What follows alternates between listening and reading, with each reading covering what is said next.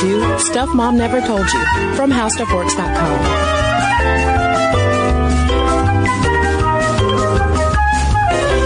Hello and welcome to the podcast. I'm Caroline. And I'm Cristen. And today's episode is inspired by social media, basically. Yeah? Yeah, um, we're talking about the warrior women of Japan, women who were in Japan's samurai class. Uh, and I have seen a lot of things being posted both on Tumblr and on Pinterest, these beautiful images of uh, Japanese warrior women and even women dressed as samurai warriors in photographs. Yeah, there's one photo in particular that a lot of our listeners have probably seen because, like you said, Caroline, it's everywhere on Tumblr, Pinterest, it's been shared on Twitter ad nauseum, and the reception is usually, this is so cool, here's a female samurai, look, women were warriors too, so neat. And it depicts uh, a Japanese woman wearing armor and she's holding a helmet and she does look like she's ready for battle, including her very impressive hairstyle with what looks like little flowers tucked in it. Because you know what? Even though you're going to battle, doesn't mean you have to look a mess. Um, but as uh, Tracy and Holly, our pals at our sister podcast, Stuff You Missed in History class, have also noted this is not a female samurai, unfortunately. And it, you know, and it's it's kind of disappointing to have to rain on what is such a fun parade. Yeah. But no, the the photo that a lot of people have probably seen is a kabuki performer. Yeah, she's an actress. She's she's dressed up uh, incredibly for whatever play she's about to act in. But she is not, in fact, a samurai, nor is she an onna-bugeisha or an onna-musha, which are the names for women warriors in Japanese culture. The onna-bugeisha is also known as the female samurai, but as we'll talk about, samurai is a gendered term. And it is gendered male. It does not apply to ladies. So, in that case, though, Caroline, does that mean that calling this episode Samurai Women is misleading? Misleading, but so deliciously clickbaity. Okay. Look at us being so transparent with our audience right now. Well, that's the thing. So when I did see, um, not the photograph of the woman in her armor, but I did see, um, beautiful Japanese paintings of lady warriors. I was like, oh my god, this is an amazing piece of history that I've somehow missed out on. And yes, I, I definitely have missed out on the history of women of the samurai class in Japan. But as I, as I started to dig around and I even reblogged some stuff on Tumblr and was just like, should Sminty do this? This is definitely a topic that we should cover. I realized upon further digging that, oh, well, it's not that there were like armies of women going into battle. It's just more that there were a lot of women of the samurai class who did train with weapons, but it was more about defending the homestead, defending the castle, helping their husbands defend the lord of the manor, basically. It was reminiscent to me as a, a far more intense version of me taking self-defense class as my PE in college. It's like learning those kinds of tactics to protect myself rather than dash out on the streets and sucker punch a lot of dudes. I mean, I hope you're not sucker punching anyone uh, in general. But yeah, so I, I, I wanted to know, like, who were these women? How many of them were there? Were they literally just housewives who had like a knife in the drawer to protect themselves? They had knives in their aprons. Yeah. What, what, so what's going on and what, what's the true story? And I was really interested to find out that the truth is somewhere between those things. A lot of people are like, yeah, Japanese women warriors, they're all over the place killing dudes. And then there's this other side of the internet that's like, no, they didn't, they weren't active at all. They were just housewives. And so where are we going to be in the internet? Are we in the middle saying, you know what? There were some housewives with daggers and not a lot of them. Yeah, there were some and there were some who did some, some neck chopping as we'll talk about. But yeah, I, I, wanted to kind of get to the bottom of who these women really were. And a part of understanding who they were and where they came from is understanding how women were viewed and treated in Japanese society. Yeah, so we're gonna have to give you, wait for it, some history. Uh-oh. but this, we need to lay this foundation for how the warrior class developed and also how religion played a role and also developing governments because I mean this is we're looking at a, a lot of a lot of time here. Yeah, and so we're going to do our best to condense it but still try to give you perspective on how women's roles developed through ancient, medieval and then early modern Japanese society. So get ready, put your put your samurai helmet on and let's go for a little ride. Well, our ride, Caroline, starts in the good old days, aka ancient history.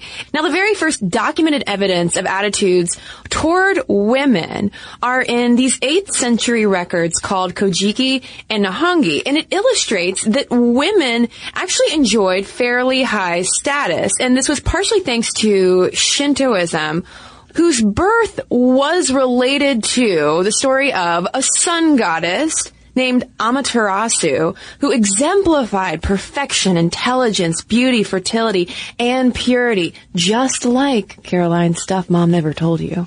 That's right, and just like stuff mom never told you, her feminine qualities culturally were, were really embraced and admired. Fem- especially on Facebook. Especially on Facebook, yeah. Uh, nobody was telling her to uh, stop using Upspeak or Vocal Fry. You mean vocal fry? Uh, yeah. Oh my god. Um, but yeah, it's just interesting to see how religion, the influence and development of religion, also affects the development of the way that women are viewed and treated. Um, so, in the wake of the development of Shintoism, we get this pro-lady mythology that fosters pretty generally pro-lady views in a relatively matriarchal culture. Chinese records from the time, because those Chinese had their nose in everything, being the smarty pants world power that they were, and their records show that not only were women like cool, everybody's fine with women, but they were actually encouraged to rule. And it was thought that they would be peacekeepers, that they were chaste and not given to jealousy, which is definitely different from how, I don't know, a lot of people, the stereotypes of women just being jealous and gossipers. But back then people were like, yeah, women, great, they're gonna keep the peace and, and rule with an even hand. And these Chinese records also discussed the beloved rulers Pimiko, aka Himiko, uh, she's the first known ruler of Japan who is thought to be a descendant of that sun goddess and her daughter Io. But so we talked about how religion affected government and affected society and women were considered as the go-between for deities and humanity in this religion. And men were thought to be able to take those messages and put them into action. And this is coming from Okano Haruko's paper in the Japan Christian Review from 1993. And she writes that you've got men and women working together men and women both could be rulers.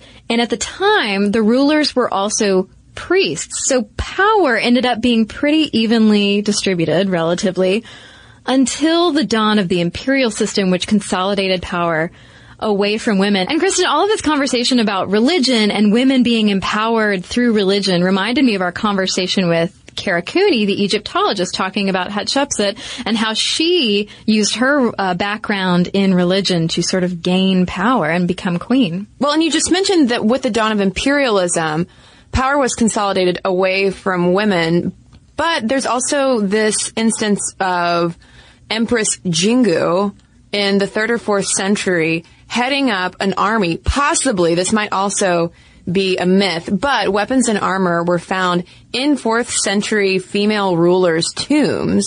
So it's not clear whether it's because they actually fought or whether the weapons were symbolic. So even though maybe their, their power, actual power was slipping away, they would still get in on the warfare action from time to time. But then we see a shift in the 6th century away from Shintoism as Buddhism is introduced, and it really affected attitudes toward women. We get these anti-feminine views imported from China. Suddenly women go from being intelligent and symbolizing purity and fertility and they can rule and we love them, they're peacekeepers, to being seductresses with an evil nature. And so this ends up fostering a chauvinistic society and kind of shuttles women off to a subordinate place. So basically under this structure, only men can attain enlightenment. And if you're a woman, you can attain enlightenment if you're reincarnated as a man. So, so good for you. And women's worth lay in political alliances created through father arranged marriages, which sounds a lot like old style Western marriages as well. And when we move forward to the Heian period from 794 to 1185 AD, things don't get much better. Women's activities are super restricted. They have less access to education. There's a belief that they shouldn't be seen by men, which is interesting that during this period this is happening because there was an explosion in aristocratic women's writing. But maybe it's just because they didn't have much else to do while they were locked away, which explains why I have so many diaries from my homeschool years. Uh, dear, dear diary, um, today is uh, century century three of us being locked away from society. Uh, we used to be empresses. Um, may, maybe tomorrow uh, will be a better day. XOXO. Yeah, and, and it did. Tomorrow was a better day relatively. When we enter the feudal period into Feudalism was the better day? Is that what you're about to say? Yeah, well I mean for ladies. Oh man, talk about a real hard glass half full. It, it puts it in stark relief. Yeah, so from 1185 to 1603, that's the feudal period in Japan. And this is when we see the rise of the samurai warrior class. Uh, and samurai means those who serve. So they're basically like knights, if you want to think of an equivalent in Western culture. Uh, knights without the whole chivalry aspect. There was no like, hey, we need to uh, treat our ladies with, with respect and like put our capes down in puddles and, and save damsels and, and things like that. they didn't give a hoot for courtly love. There was no damsel in distress worries or anything like that. So it's interesting though that as we get feudalism, we also get less restrictive Buddhist sects emerging, and that's S-E-C-T-S. Groups of Buddhists, not Buddhist sects, as in sexy times. Although who knows, maybe. You never know. During this glass half full feudal period, things were really loosening up. Well, women's freedom did expand. They were allowed rights to inheritance and to will property to their children. They were relatively more active in society. They managed their household staffs. They oversaw household finances and some of them trained in the samurai way of life. And this, and this entails both training with weapons, training in martial arts and fighting, but also just training in that way of life that involved duty and loyalty. And then DNA tests that were performed not too long ago on recently excavated bodies dating back to a battle in 1580 found that 35 of those dead bodies were women. And had these been siege situations, it's possible the women's remains were there because they killed them, killed themselves to protect their honor. And that, because that happened a lot, the whole, I mean, I don't know that you would classify that specifically as harakiri, but there was the whole like honorable suicide thing going on. Uh, but instead, it seems more likely in this situation that they were actually fighting. So there's evidence, you know, that there are at least 35 of them out there. yeah, there are at least 35. And this is just part of the interesting thing about lost history. I mean, we, we just don't know how many warrior women there were, how they were really viewed. It's entirely possible that they were more common than we understand them to be, but that they were just not written about in, in the history books. And so anyway, this, this expanded role for women, it, it just did not stay this way forever. Husband and wife relationships began to resemble that whole feudal lord subject relationship, which just means total and utter submission to the husband as the Lord. And so when we move into the Tokugawa era from 1603 to 1867, marriage and pleasing the husband is really the only role that women were fit for. Nobody had a great opinion of ladies at this time. Uh, samurai husbands were no longer out there fighting. They were more like bureaucrats. Women, however, were still expected during this time to raise the kids with a proper samurai education because there wasn't much else they could do. What was a proper samurai education? This would still be in terms of loyalty, serving the home, serving the family, serving the Lord, uh, learning to fight and use weapons properly. When I hear serving the Lord, Caroline, it does just take me right back to evangelical church. Yeah, this definitely means like the Lord and Master in terms of your feudal Lord. Not so much Jesus. I don't know if Japan was down with Jesus yet at this time. Yeah, I don't think Jesus had gotten to Japan yet. But what does all of this really say about women warriors and samurai with all of this up and down and women being hidden away for these different periods was there really an opportunity for them to even be warriors? Because some sources out there say women of the samurai achieved prominence, but others claimed they were just fulfilling their duties as housewives, which we noted earlier. There's kind of that spectrum of like, yeah, they were totally there, and other people being like, no, they were just at home. So what gives though, Caroline? Let's, let's pull some more meat from this timeline that we just trotted through. So before we get into some of these fighting women and talk about what they fought with, which is pretty neat. Some disclaimers. Like we said at the top of the podcast, these are not those Pinterest friendly images from the late 19th century depicting women, probably kabuki performers dressed as samurai. And like you said, Caroline, even calling them samurai women is a little bit misleading because of how samurai is a gendered term. So can you talk a little bit about that?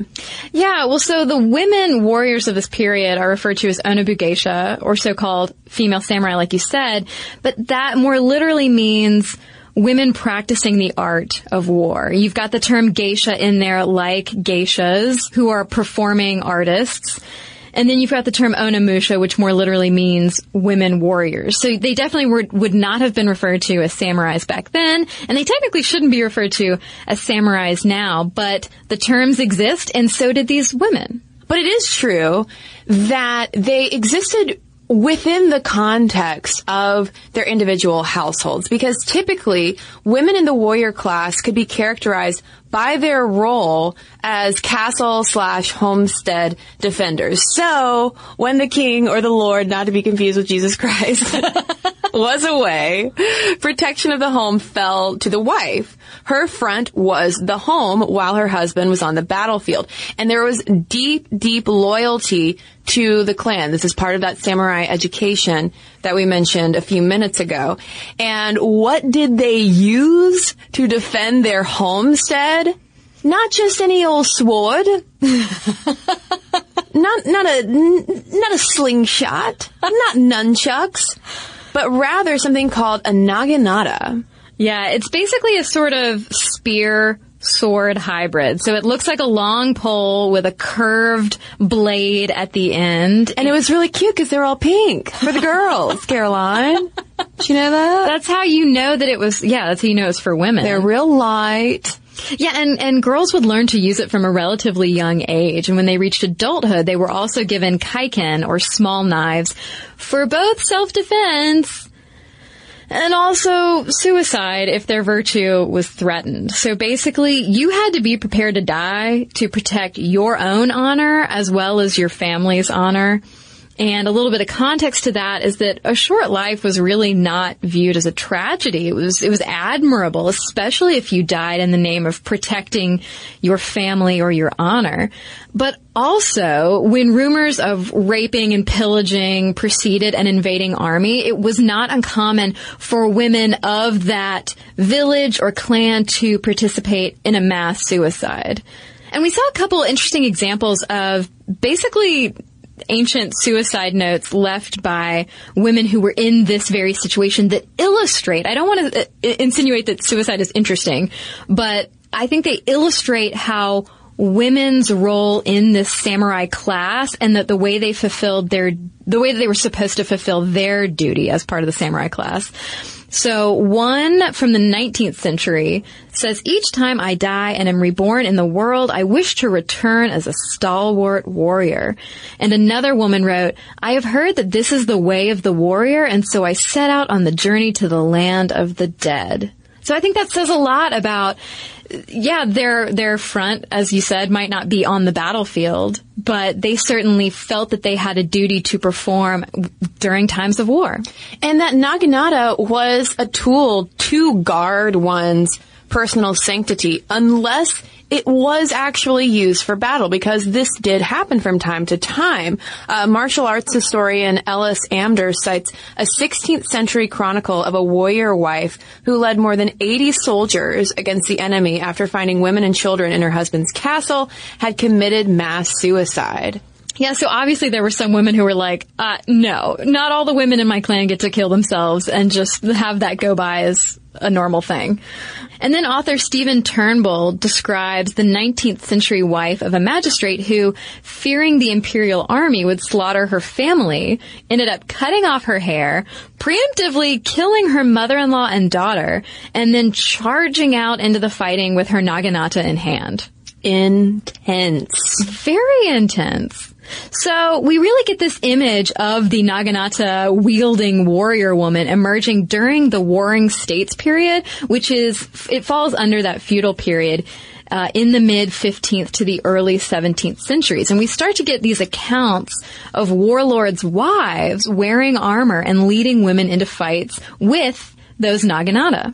But historical accounts of women in action deal more often with samurai class women defending the home rather than specifically going out onto the battlefield. So basically the deal was that if you were a samurai dude, which is kind of redundant to even say, uh, you'd be part of the warrior class and you had to accept that your whole family was obliged to serve the lord and master. Would that also be like the shogun with the, you know, because the shogun is the general, so they would all essentially be loyal to the shogun. And it wasn't uncommon for the women folk to have to perform the men folks duties if they were away, which might include everything from just working on re- house repairs to defending the castle or home to, you know, uh, taking care of heads once they've been chopped off of bodies because there is a very ceremonial uh, presentation of decapitated heads that would happen after the the fighting had chilled out for a minute. Yeah, women's role during war, if they were, if they were holed up in the castle, was really interesting. So they'd be doing everything from casing bullets to caring for the wounded to throwing wet blankets on cannonballs before they could explode. Can you imagine? I would not sign up for that job. I'll be like, I'll be over here, um, casing the bullets because there's no blood involved in that and no potential dismemberment from cannonballs. Um, but yeah, like Cristen said, they would also prepare enemy heads for head viewing ceremonies. And I read this and was like, I, um, what? This sounds awful. What is a head viewing ceremony? And it's literally that. It's like Yeah. cleaning up the head, washing it, blackening the teeth, and, and presenting it to, to the victor or the victorious family or clan to be like, hey, hey, hey, look at what we did. Very Game of Thronesy back then. Very. Well, so in the mid 17th century, though, after the Warring States period, we, we hit a, a little bit of a more peaceful time. Women are still being trained to use the naginata because by this point it's pretty much a lady's tool and it's only associated with them. But instead of all of this protecting the castle from the enemy thing, they basically became, as one source said, kind of like a, a neighborhood watch type of thing. So even though their rights were more restricted, they were expected to stay in the home. They would still, if a stranger entered the area, grab the old naginata and run outside to protect their hood from strangers. It's like housewives today who buy tasers. you know? There are actually like taser shows instead of Tupperware parties. Really? There are taser parties. Yes, I know this firsthand from someone Oh. who has been to one and purchased one. I would, There, there are pink washed tasers. I had no idea. Yeah. Uh, Naginata, way cooler though. Just saying. and no, I'm not advocating for tasers in the home. Um, but let's talk though about some of the specific women because one thing that definitely emerged as we were researching this topic was that A, the numbers are low and B, there are just a handful of actual individual women with names that you hear about who are repeated over and over again in any kind of female samurai roundup or history that you might read. And again, I keep catching myself saying female samurai uh, because I feel like I'm just It's know. shorthand. Okay, okay. Sure. I, I forgive you. Some of our listeners might write in, but hey, we get we get it. We understand. At least, yeah. May I acknowledge that my, the imprecision of my language? Well, so in addition to the countless women that we've been talking about who defended their homes and avenged the deaths of family and lords, we wanted to name a few that stand out in the history books. But the first two that we're going to talk about should be taken with a slight grain of salt because mainly they may not have really existed. Oh no! Yeah, so Tomo Gozen is one of the most famous, most often cited examples of a woman warrior, but she might have been a legend. It's not sure why, if she was a legend, she was created. It's possible that she was created to shame a certain male warrior to make him seem like he needed a woman to help him. But regardless, it is a great story. And so let's take it as that and talk about the legendary Toma Gozen. First of all, Gozen is not her last name. It's not like how I'm Caroline Ervin. Gozen is a title and it's basically young lady and it was sometimes applied to women warriors specifically. So you could be Gozen Caroline. Yeah. Young lady Caroline. Well, it just reminds me of Gozer from Ghostbusters. And then, and then I just go on a tangent in my brain. and then you Gozen on a tangent. Well, so during the Genpei War from 1180 to 85, uh, Tomo supposedly fought alongside male samurai warriors, and there's an account, a historical account that's possibly made up, that says many times she had taken the field armed at all points and won matchless renown in encounters with the bravest captains, and so in this last fight, when all the others had been slain or fled, among the last seven, there rode Tomo.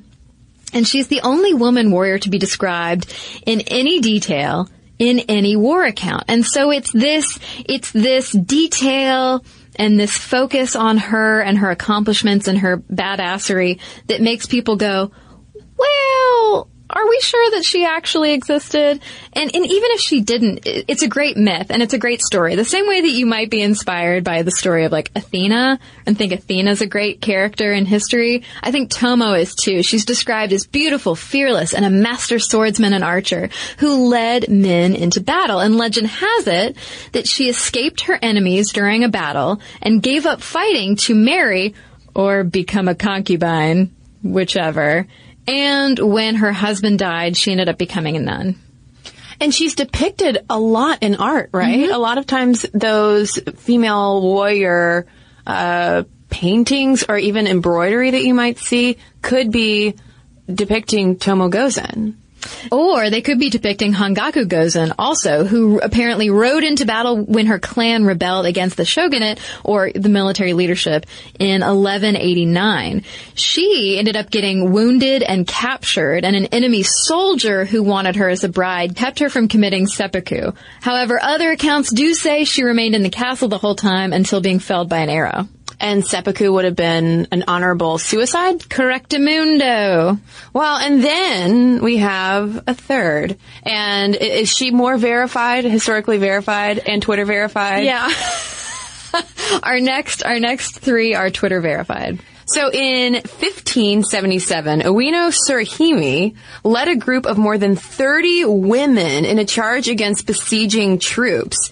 And when the samurai wouldn't engage and kill the women, the frustrated women warriors returned to the castle and, you guessed it, committed mass suicide. Well, just imagine, okay, so here are these women who are like, we're gonna do our duty, we're gonna do our honor, we're gonna be honorable women warriors, we are gonna go to war with these men.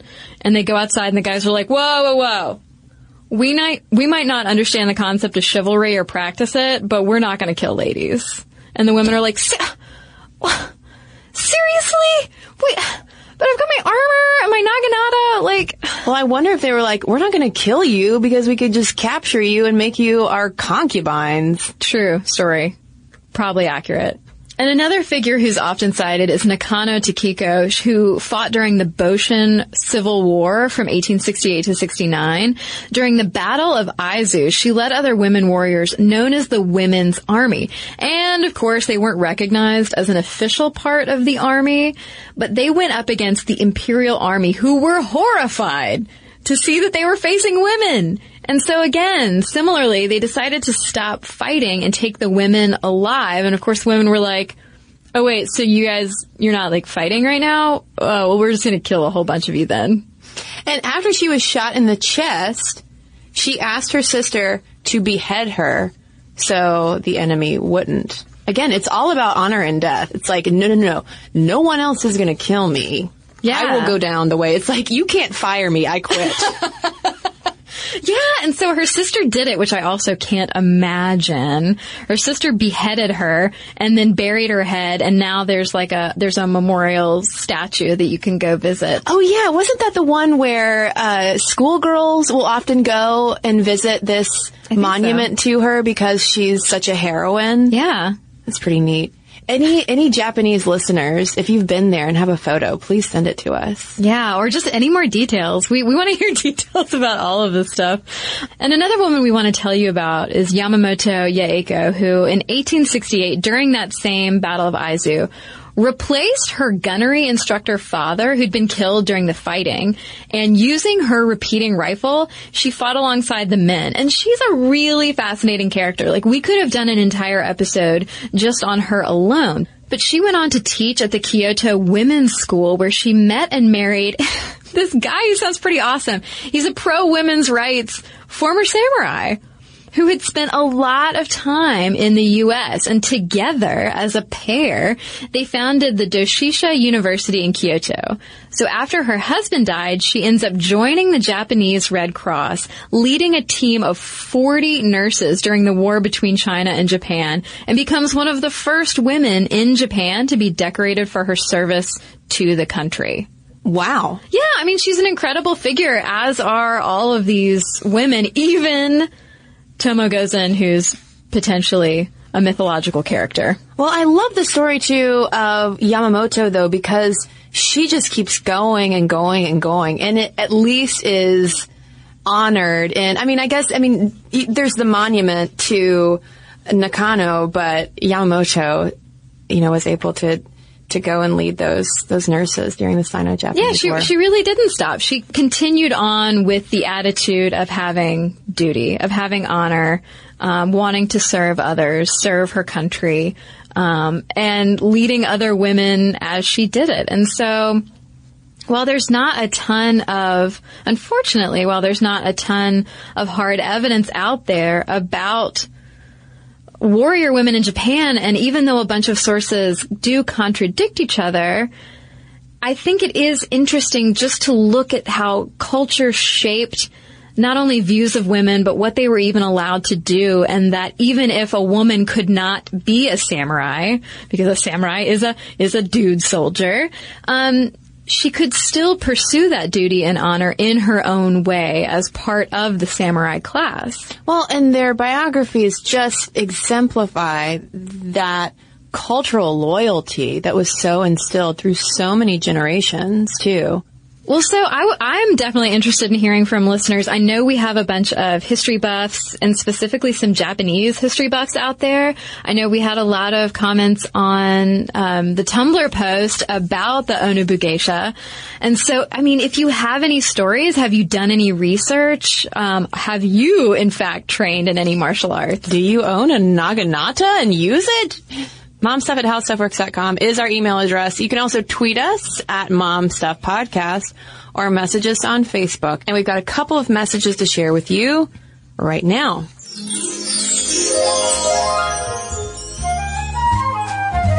Well, I have a couple letters here about our waist training episode. This one's from Megan. She says, You mentioned at one point that Jessica Alba started wearing a waist trainer after having a baby, helped her uterus go back to its previous size.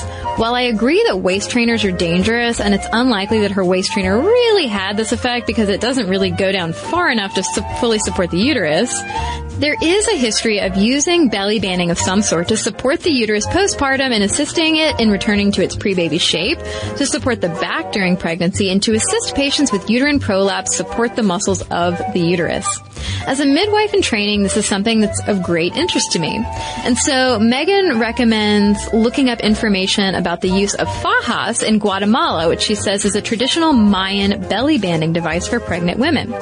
She says these should definitely be used with caution as if they are tied too tightly, there can be side effects, but they have been anecdotally found helpful by women who use them in South America.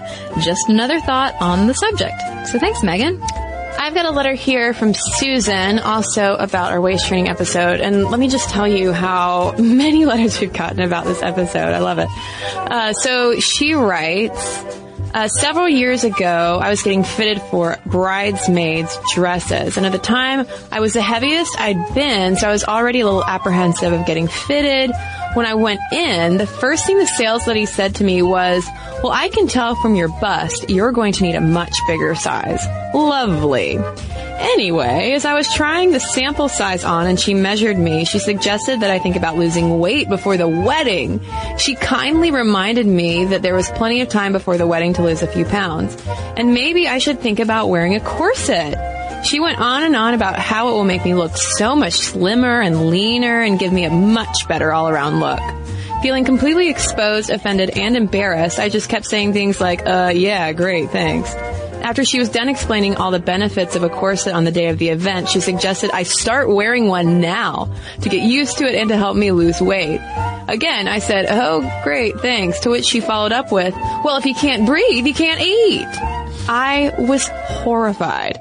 I quickly dressed, paid for my overpriced dress, and ran out of there as fast as I could. I promised I would never subject my bridesmaids to that kind of behavior or service if I ever got married. I laugh about it today because it's just so ridiculous that anyone would say that in 2012 when this happened. But it was incredibly embarrassing and terribly offensive. Thanks so much for putting out such a great podcast with such great topics. I recommend it to so many people I know, women and men. So thank you so much, Susan. And oh boy, to that saleswoman, if you're listening, uh, please never do that to a human body again. We will now want to hear your stories. Momstuff at howstuffworks.com is our email address. And for links to all of our social media, as well as all of our blogs, videos, and podcasts with this one, including our sources, so you can learn more firsthand about the warrior women of Japan, head on over to stuffmomnevertoldyou.com. For more on this and thousands of other topics, visit howstuffworks.com.